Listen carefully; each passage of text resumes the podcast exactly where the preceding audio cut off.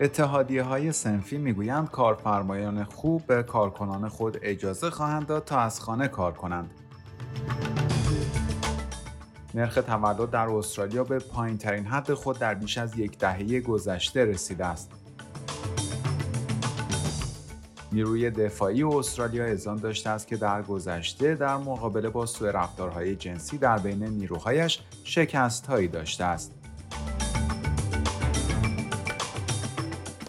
درود بر شما شنوندگان گرامی این پادکست خبری امروز جمعه 22 جولای 2022 رادیو SBS فارسی است که من مهدی قلیزاده اون رو تقدیم حضورتون می‌کنم اتحادیه های صنفی می‌گویند کارفرمایان خوب به کارکنان خود اجازه خواهند داد تا از خانه کار کنند.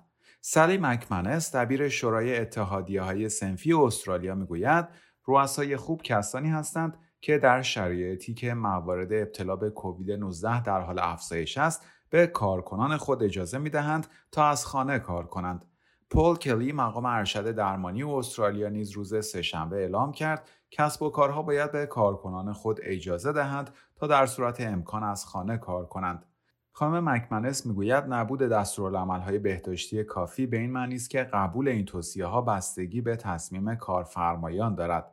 وی اظهار داشت هر کارفرمای خوب در حال حاضر تا زمانی که این موج فروکش کند به کارکنان خود اجازه خواهد داد تا از خانه کار کنند همانطور که در طول چند سال گذشته در بره های زمانی مختلف این کار را انجام دادند. و خبر بعدی نرخ تولد در استرالیا به پایین ترین حد خود در بیش از یک دهه گذشته رسیده است. میانگین سنی والدینی که برای اولین بار صاحب فرزند می شوند نیز در حال افزایش است. نرخ تولد در استرالیا در سال 2007 برابر با 66 تولد در هر هزار نفر بوده است که این میزان در سال 2020 کاهش شدیدی داشته و به 56 تولد در هر هزار نفر رسیده است. طبق این آمار و ارقام جدید که از سوی مؤسسه سلامت و رفاه استرالیا منتشر شده است، در استرالیا در سال 2020 بیش از یک سوم از زایمان به صورت سزارین انجام شد که این در مقایسه با یک دهه قبل از آن 5 درصد افزایش داشته است. و خبر پایانی پادکست خبری امروز نیروی دفاعی استرالیا اذعان داشته است که در گذشته در مقابله با سوء رفتارهای جنسی در بین نیروهایش شکستهایی داشته است. در بیانیه‌ای که روز پنجشنبه به صورت غیرمنتظره صادر شد، وزارت دفاع استرالیا بدون اشاره به یک مورد خاص اعلام کرد که مصمم است عملکرد بهتری داشته باشد.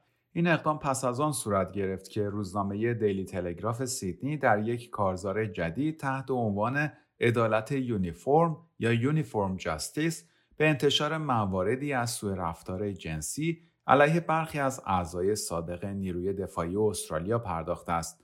در این بیانیه وزارت دفاع استرالیا آمده است وزارت دفاع اذعان می‌دارد که در گذشته شکست‌هایی در مقابله مناسب با موارد سوء رفتار جنسی داشته است.